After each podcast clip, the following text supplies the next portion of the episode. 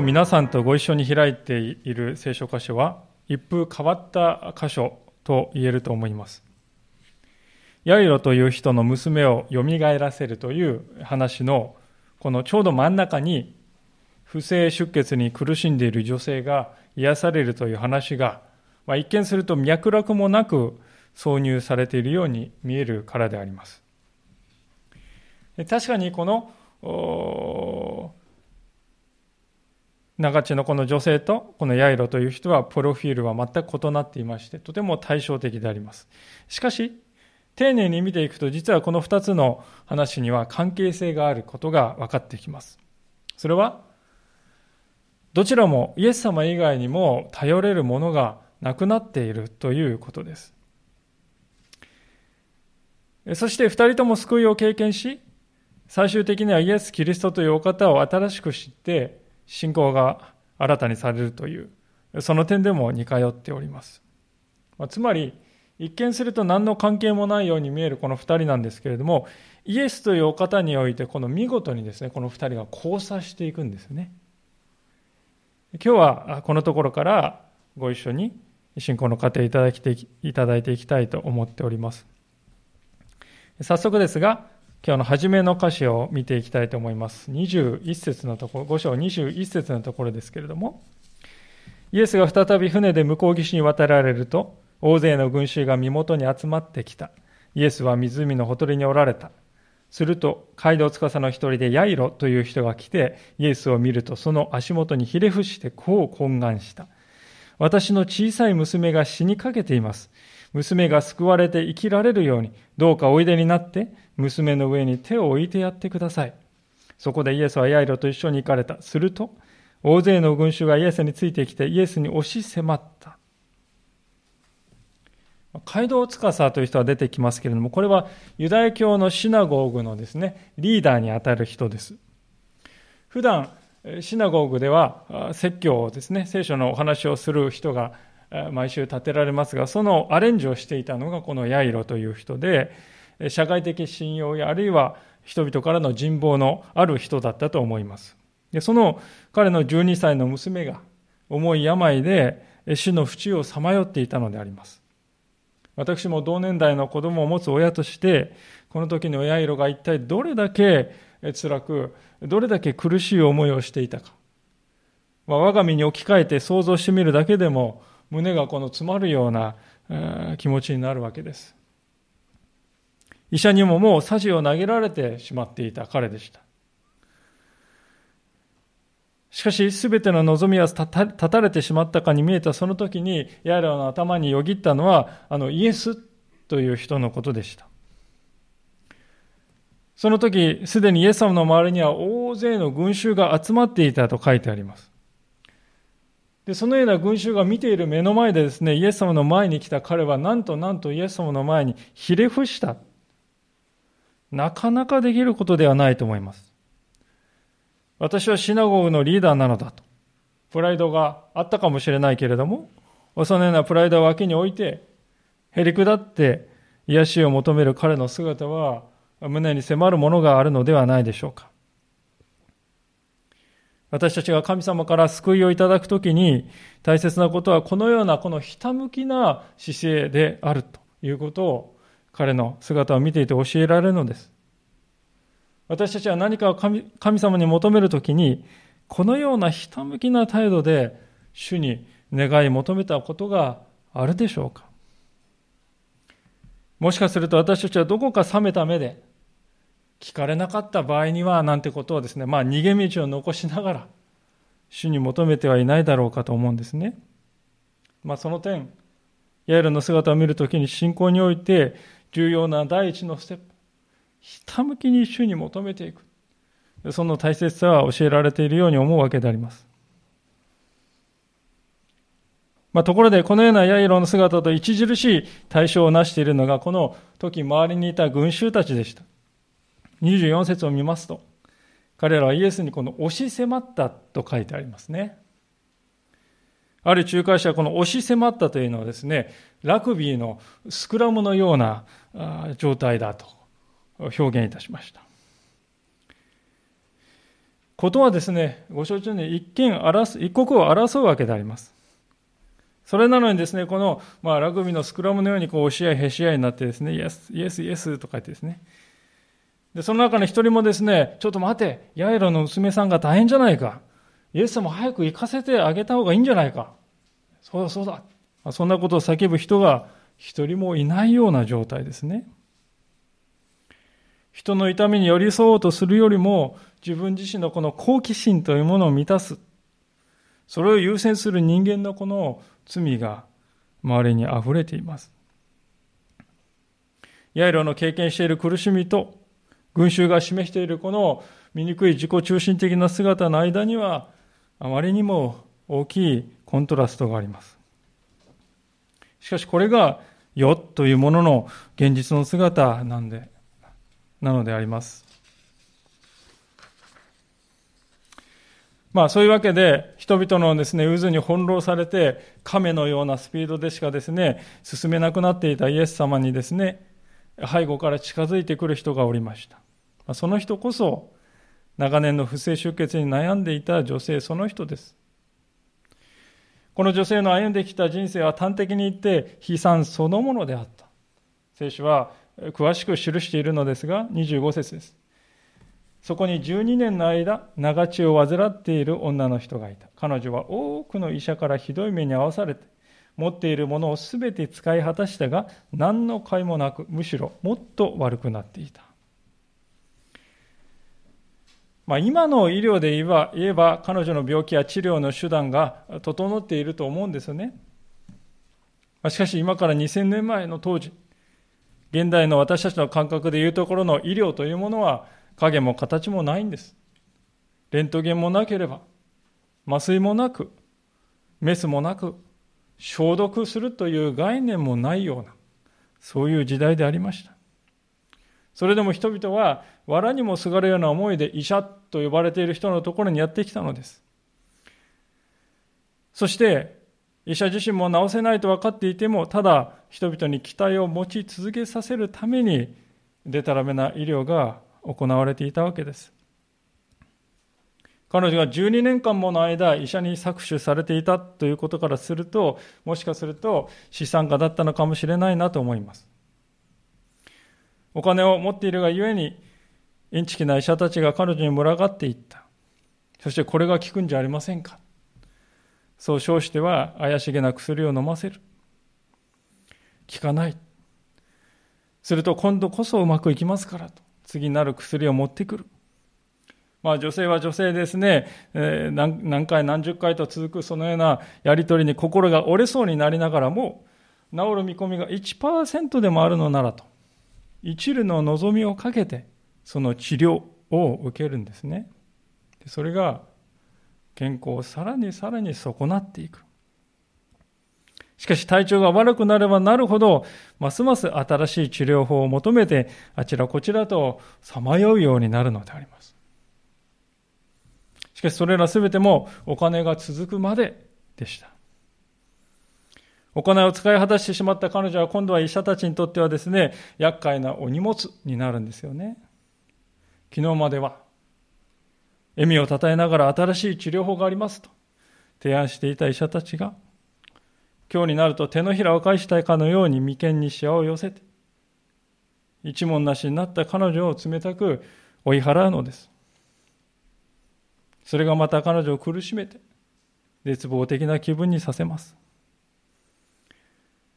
頼みの綱の医者を失った彼女は放心状態のまま街角をさまよう。実に彼女に起こっていることは、今の時代においても、この世の一部において、そのまま起こっていることとも言えるのではないか。希望や期待というものを持たせ続けて、お金を巻き上げるような人が、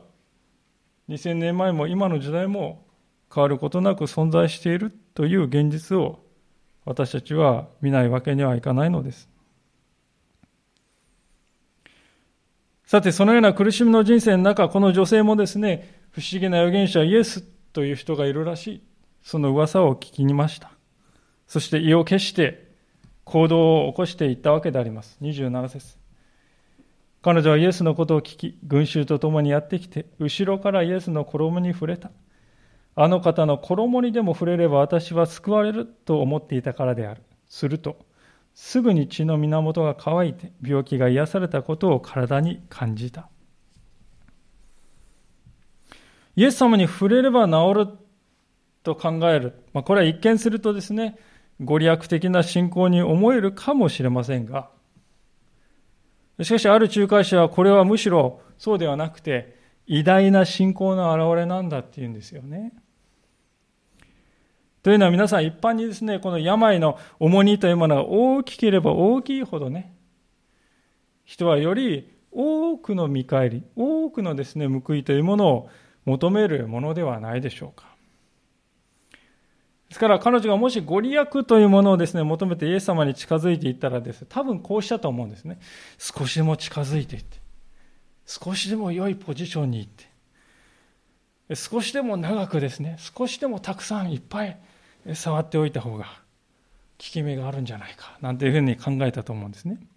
しかし、実際に彼女がしたのはですね、それとは正反対のことですよね。少しでも短く、少しでも遠いところから、少しでも少ない時間、それが彼女のしたことです。それは彼女がですね、たとえ一瞬であったとしてもイエス様に触れたなら、それで私には十分なんだわと。そういうふうに考えるこの謙遜さというものが彼女の中にあったということを表しているわけですね。でこういう謙遜さというものはですね、誠の信仰者が示す顕著な特徴だと言えるわけであります。そして見逃してはならないより大切なポイントは、彼女がですね、イエス様に触れれば、私は28節救われるとこう言っていることです。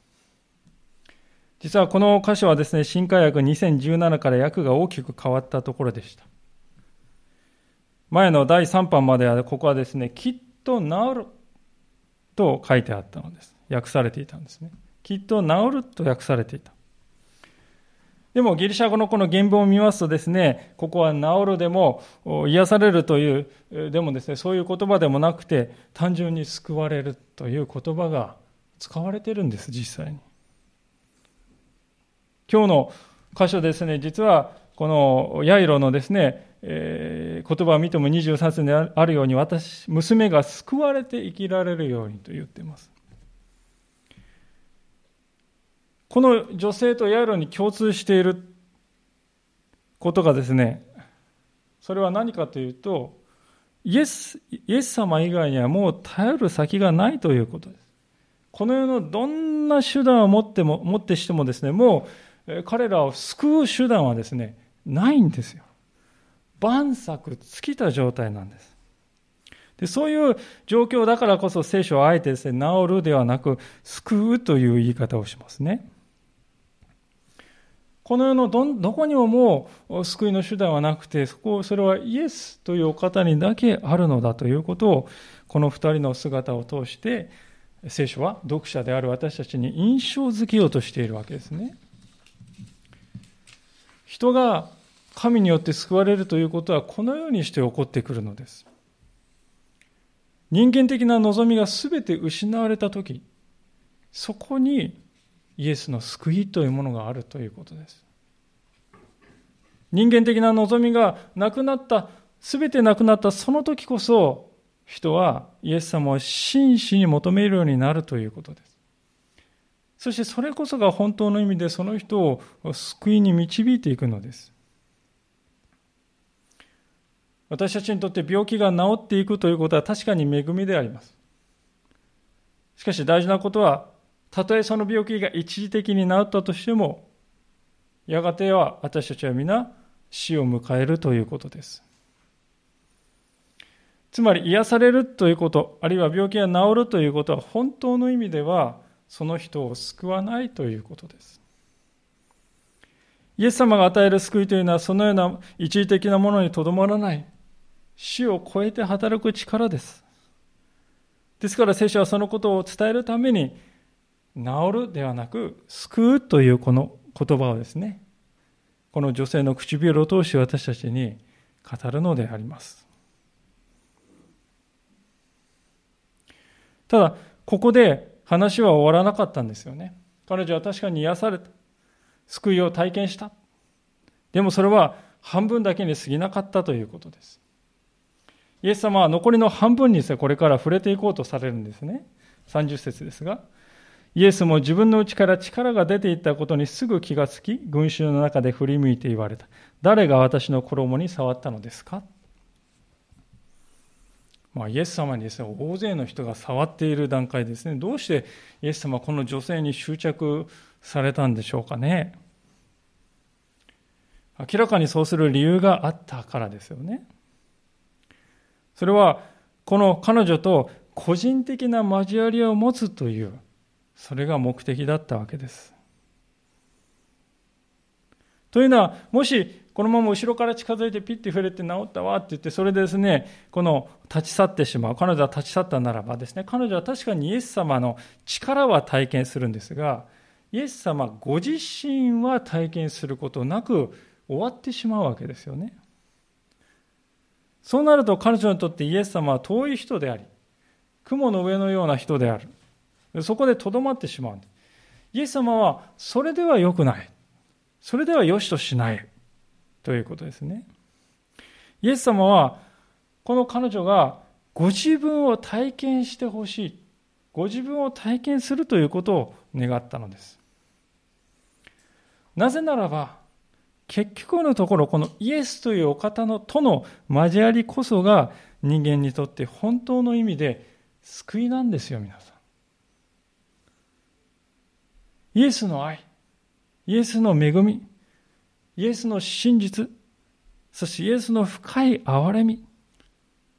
これらは皆、イエスという方のとの個人的な出会いを経験しなければ、決して得ることができないものであります。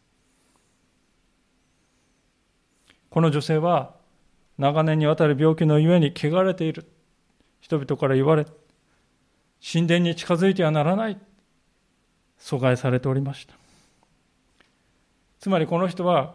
社会的に見れば神からは遠く離された人という扱いを受けていた。しかしここでイエス様はそのような彼女に自分の方から近づいていかれるのです。前回悪霊に疲れたですね、あの男の人のことを学びましたけれども、彼もそうでしたね。人々からは阻害されて、礼拝からも阻害されて、ある意味では自分自身の人生からも阻害されて、その彼のところにイエス様はわざわざ湖を渡って出向いていかれるのです。一人のために。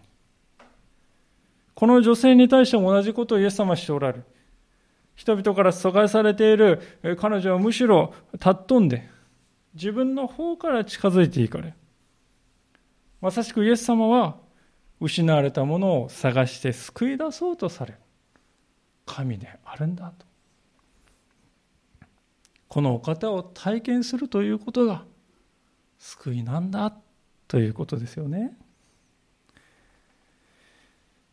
弟子たちはイエス様のそのような意図を理解せずにあれこれとですねまあ、常識的にも思いますけれども、ツッコミを入れていますね、いろいろと。でもイエス様はそれで動じるようなお方ではなかった。あくまで彼女との交わりを望んで辺りを見回し続けたのです。もう隠しきれないんだわとか思った彼女はついにですね、おずおずと震えながらだったでしょうか、イエス様の前に出てきたのです。33節彼女は自分の身に起こったことを知り、恐れをおののきながら進み出て、イエスの前にひれ伏し、真実をすべて話した。恐れをおののいた。なぜ恐れをおののいたのかというと、もちろん、責められるんじゃないかっていうね、勘違いしたからですね。まあ、すでに申し上げました通り、当時の立法によれば、月経のこの出血というのがある女性はですね、儀式的には汚れた状態にあるとこうされていました。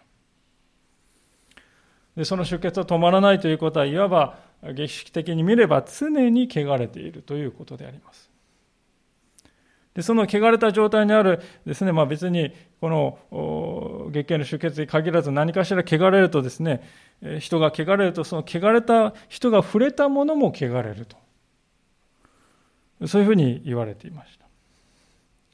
ですから、私が触ったらイエス様も汚れてしまうわけですよね。彼女にしてみれば。ですから、精一杯配慮してこっそりとですね、名乗り出ることもなく、こっそりとまあ、ローブか何か隠ってみ、かぶってですね、身を隠して、そして近づいたんでしょう。ところがイエス様に知られてしまいました。名乗り出なさいと。求められてまでいる。まあ、こうなると癒されたですね、喜びなどすっ飛んでしまって、申し訳ないやら、恐怖やらですね、小さくなりながら、おずおずと進み出た彼女でありました。その場面が思い浮かぶんで、途端にですね、ああ、あの人だ。さーっとですね、距離ができただろうなと思うんです。ラグビーのスクラムのぐらい押し合いへし合いだったところにさーっとですね、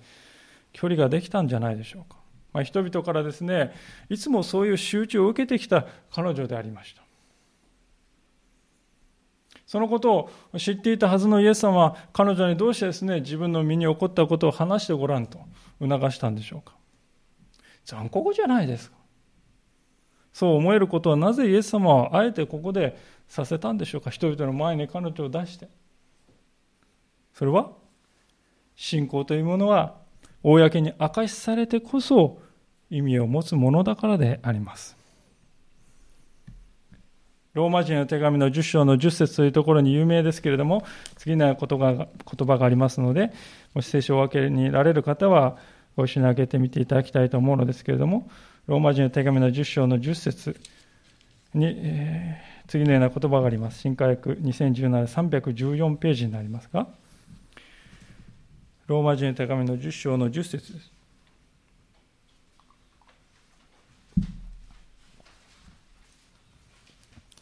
す。新科学2017で314ページになります。お読みいたします。ローマの10章の10節人は心に信じて義と認められ、口で告白して救われるのです。人は心に信じて義と認められ、口で告白して救われるのです。まあ、そういうふうに書かれているわけです。まあ、暗唱聖句にもなるような有名な箇所ですが、この箇所はですね、しばしば誤解されていると思うんですね。というのは、これを段階の話だというふうに理解する人が多い。第一段階として心に信じる。そして第二段階として口で告白する。私は今第一と第二の間だな、うん、なんてことがですね、成り立ってしまうわけですね。そういう段階の話というふうに捉えるとね。でも、これはそういう話をしているのではないわけです。これはコインの裏と表のような、コインの表裏の話をしているんですよ。表だけのコイン、裏だけのコインというのはありえないわけですが。それと同じようにですね、心で信じるということと口で告白するということを切り離して別のことであるかのように考えてはいけないということです。心で信じたのなら口で告白できるはずだし、口で告白したのなら心でも真実に信じているはずではないか。どちらか一方だけで存在することはできない。そういう信仰は信仰と呼ばれても実際には力を持たないんだっていうんですよね。本当にその信仰が人を救い人生を変える力にはならないんだと聖書は語るわけです。私自身手前味噌になりますけれども自分自身の体験の中でそのことを教えられました。クリスチャンホームに生まれた私は幼い頃から神様を信じて歩んできました。神様がいるということは当然のことでした。神様はいないかもしれないということは発想にも上らない。選択肢に上らないんですよね。ごく自然に教会に通い、聞かされた聖書の話を疑いもなく素直に信じていたと思います。その意味では、信仰はあったかなかったかと言えればあっただと思うんです。でもその信仰が実際に生きて働いていたかって問われるとですね、そうではなかったなと思います。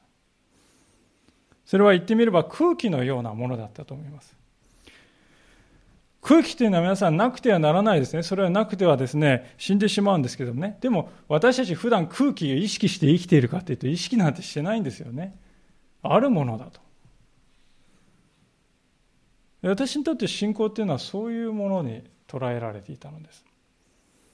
でそれが変化した、状況が変化したのは中学3年生の時のキャンプで、信仰を公に表す信仰工学に導かれて、以後ですね、生産式を受けるようになり、そして高校2年生の時にこれまた導かれて、まあ長い話になるので今日はお話しませんが、洗礼を受けたということがきっかけでした。このようにして人々の前でですね、えー、救いの証しをする。以前の私はそんなことできるか死んでもやりたくないと思いましたけれども、その導かれた時はするのが当然でしょう。何を恐れるのかという心境に変わっていたのです。今振り返りますと、私の信仰生活は実質的にその時から始まったなと思うんですね。自分はクリスチャンで信仰者であるということがですね、隠すべきものではなくて、表すべきものなんだというふうに変わったんですよね。でそれは同時にですね、もう逃げないっていうことです逃げ道をどこか残しながらですね、えー、生きるんじゃなくて、もう逃げ道を残さないで立つっていうことでもあるわけです。もう私は逃げないんだ、これ以上。主と共に一生歩んでいくと決めたんだ。そういう覚悟が自然に与えられたのです。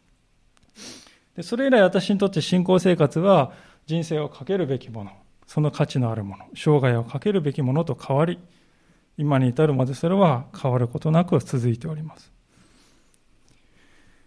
で、この私の拙い経験を振り返りますと、イエス様はどうしてこの女性にわざわざこの場で公に信仰を表しなさいと求められたのかがなんとなくこの分かるような気がします。皆さん、信仰告白っていうのはですね、他人のためにするもんじゃないです。自分のためにするものです。信仰というものは公に表すことによってさらに確信が強められて、さらに力を増していくものなんだと、イエス様は知っておられました。だからここで彼女に自分の信仰を表すように求められたのであります。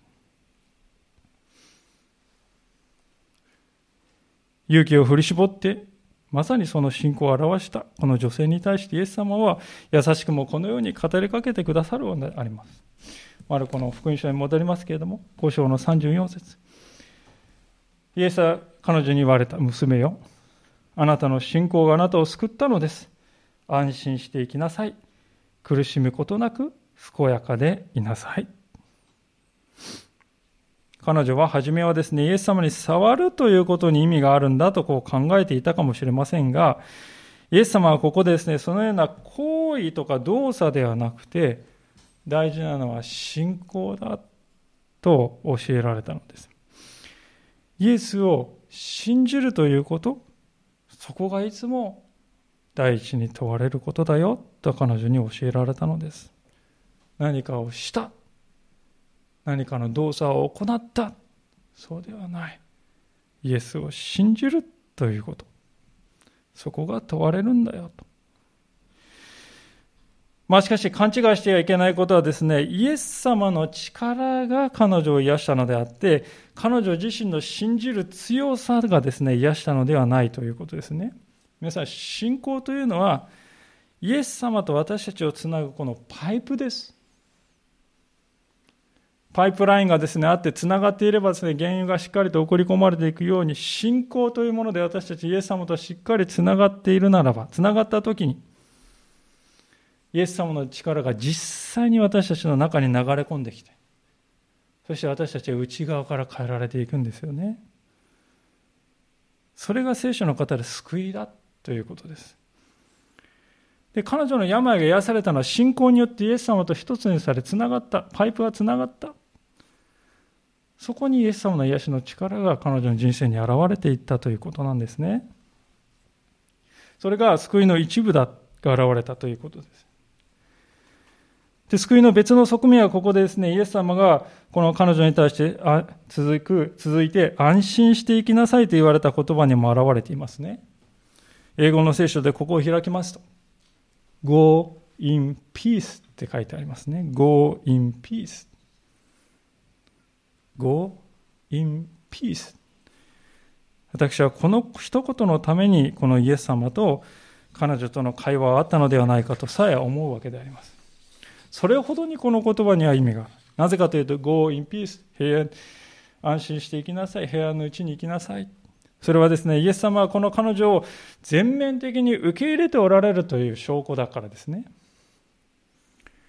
そしてこれは未来に対する確かな約束でもあります。あなたは今まで悩んできたかもしれない。しかしもう思い悩むことはない。あなたのロークは報われた。これからは平安の生涯があなたの行く手に待ち構えている。恐れるな。神があなたと共におられるのだ。これからのちどこに行くにも、主と共に歩んでいきなさい。それが、イエス様は彼女に言われた実質的な内容だったと思うんです。で、このことを伝えるためにですね、イエス様は彼女をわざわざ探したのでは、探し出したのではないかと思いますね。で、これは2000年後に生きている私たちにも、イエス様が語っておられる言葉だと思うんです。Go in peace. 安心して生きなさいと。イエス様は私たちに語りかけてくださっている。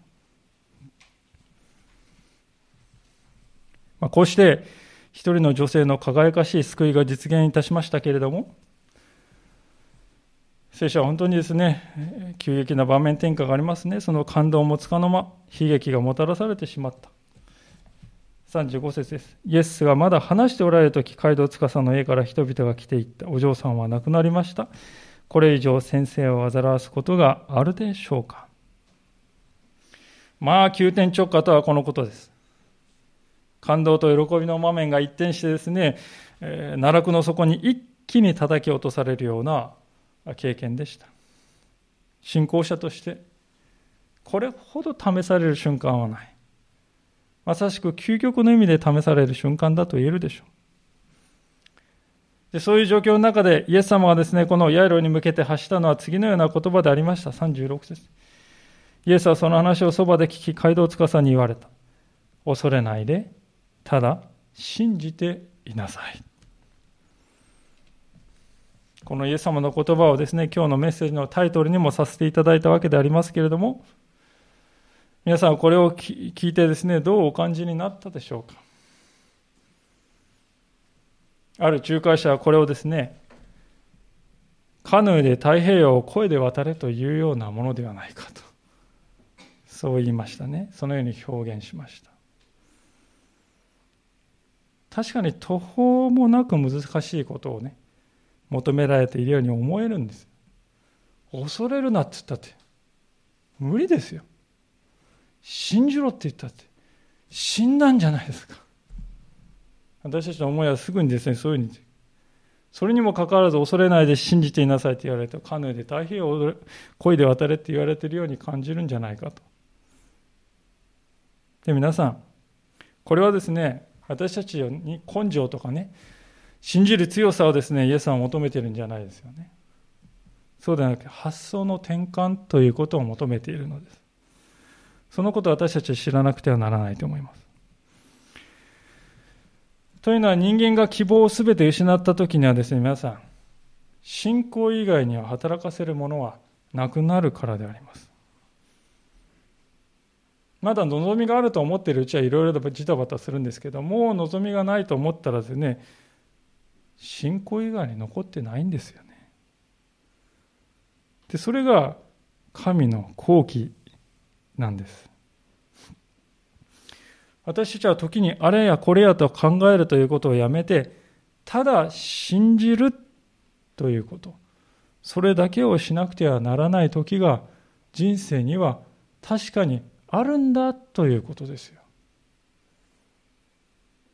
それは盲目的な従順とは違うものですね。そうではなくて、私たちはね、問題ではなくて、問題そのものではなくて、イエスという方ご自身へと焦点を移すということです。人生の焦点を移しなさいということです。神の最善はどんな時にも私にとっても最善なんだという確信、そこから来るイエスに対する個人的な信頼だということです、それは。つまり信じるということはですね、イエスという方のご人格を個人的に信頼するということです。この方は信用できない詐欺師か？そうではない。このお方は信頼に足るお方じゃないか？そこに思いを向けるということなんですね。暗い夜道をですね、えー、小さな幼子と親がですね、歩いていたときに、幼が怖いなと思った。でも、親が横にいて親の手をギュッて握りしめたらでそれだけで安心するんじゃないですか。そして暗闇を恐れないで歩いていけるようになるんじゃないですか。手を引いてくれる親がいるからと全面的に親に身を委ねてですね、暗闇の中でも歩いていくんじゃないでしょうか。状況は何にも変わっていないのに。親がいて、手を握ってくれていると思うだけで、子供の心は劇的に変わるのです。私たちに求められている、恐れずにただ信じていなさいという信仰も、これと同じ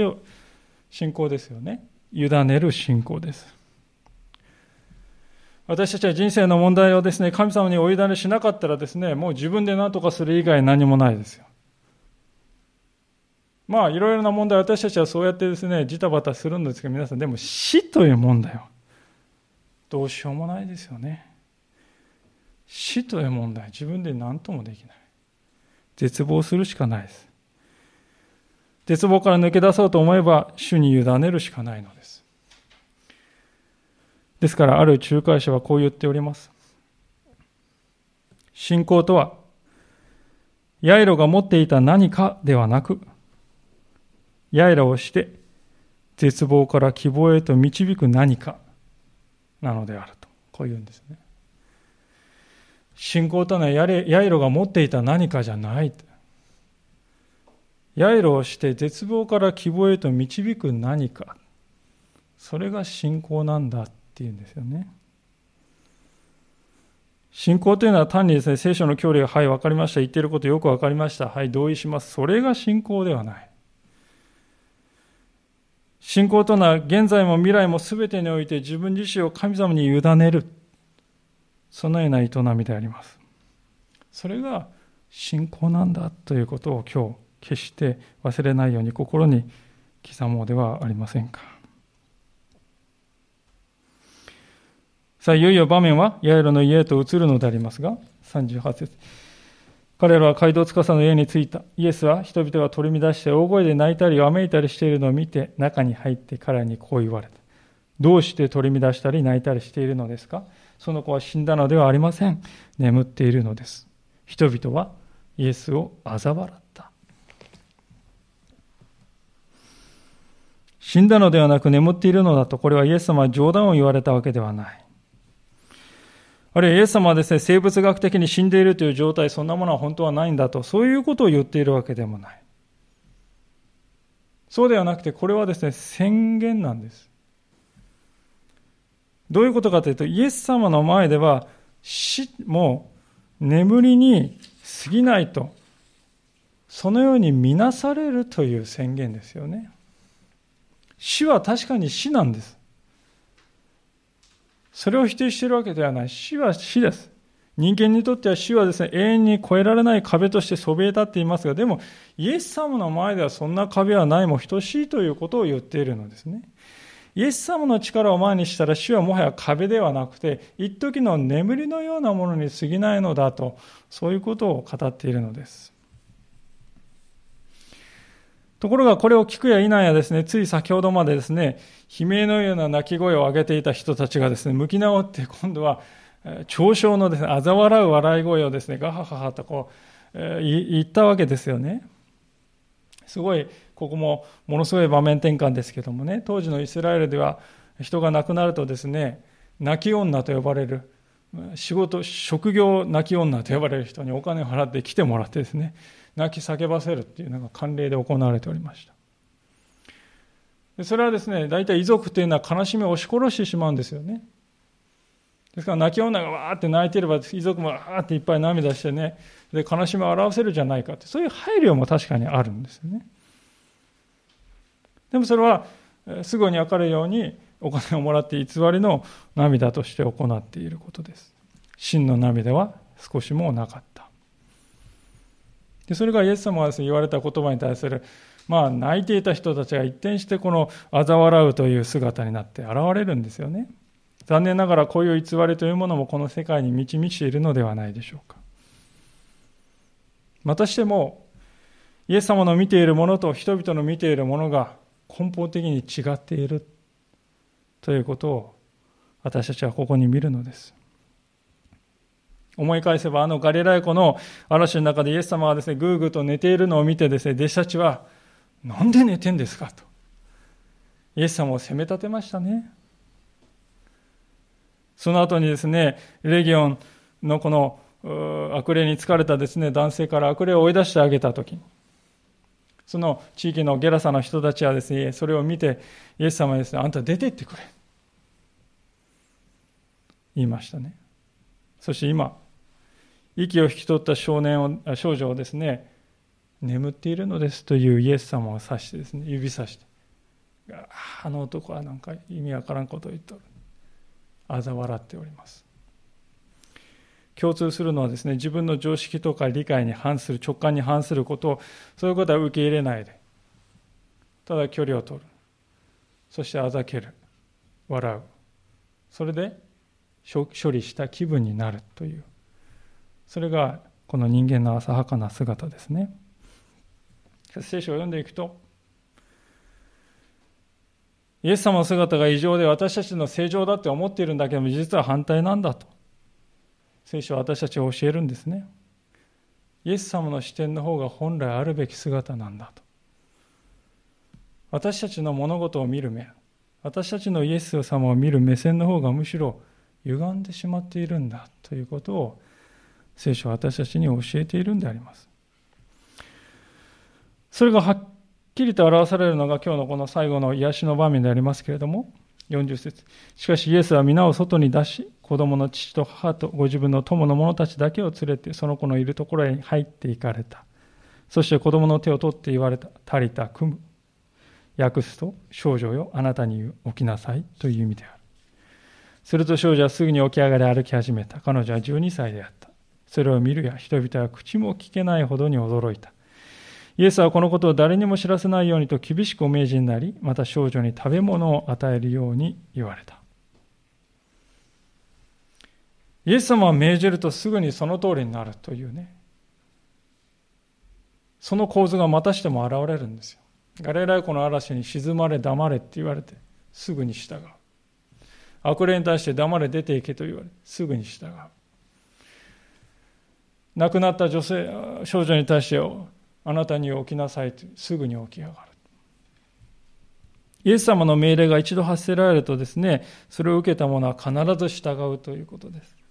従わないという選択肢そのものが最初からないかのような。で、それは相手が自然界であろうが悪霊であろうが死んだ人であろうがですね、一切例外というものがないんですね。文字通り。神羅万象すべてがイエスの言葉に従うということです。陶芸家はですね、このろくろをくるくると回してですね、器を意のままに形作って自分のですね、なんか飲み食いにために使うわけですね。車をデザインする人はですね、デザインした通りに車が動く。それは当たり前のことだと思っているわけです。オーケストラはですね、指揮者のですね、このタクトのですね、先っちょの動き、一つでですね、全体がその動きに従う。これは当然のことだと思っているわけです。これと同じことがイエス様によって行われています。イエス様によって自然界全体に対して同じことが行われています。でそれは結局何を言いたいかというとですね、イエスという方は万物の創造者なる神であるのだということですね。自然を創造したという神ならその自然を支配する権威を持っているのは、これは当たり前のことではないでしょうか。さっきの車の話でもね。車設計した人は車を意のままに操るの、当たり前のことです。それはできなかったら設計に失敗したってことですよね。ですから、自然を神様をお作りになったと信じるなら、イエス様がですね、そのようなお方だと信じるのなら、自然に何か命じて従う。これは当たり前のことです。で人間に命というものをお与えになった神様であるならですね、死んだ人にもう一度命を与えるということも、これできて当然なことなんですよ。逆に言うと、そういうこともできないようなら、それは神ではないということです。本当に神であるのならば、イエス様がしているようなことはできるのが当然で、できない方がおかしいということになるんですね。聖書がこれらのことを通して繰り返し私たちに伝えようとしていることは、イエスということは誠に神であるのだということです。マルコの福音書を記した人たちが私たちに伝えようとしているのはまさにそのことです。そういうお方だから、そういうお方が共にいてくださるのだから、だから恐れないで、ただ信じていきなさいという言葉が意味を持ってくるんですよね。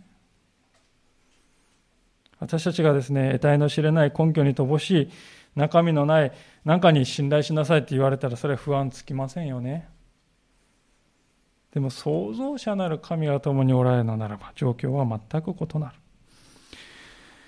イエス様はまさにそのようなお方である。だから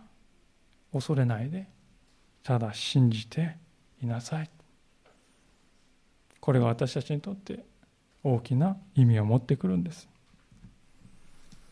木や石で作られたものをいくら信じてもそれはどこまで行っても木や石のままであります。私たちはその時勘違いするんですね。木や石であろうと私たちが一生懸命力を込めて信じる力を働かせたらそれで効くんだっていうふうに信じる。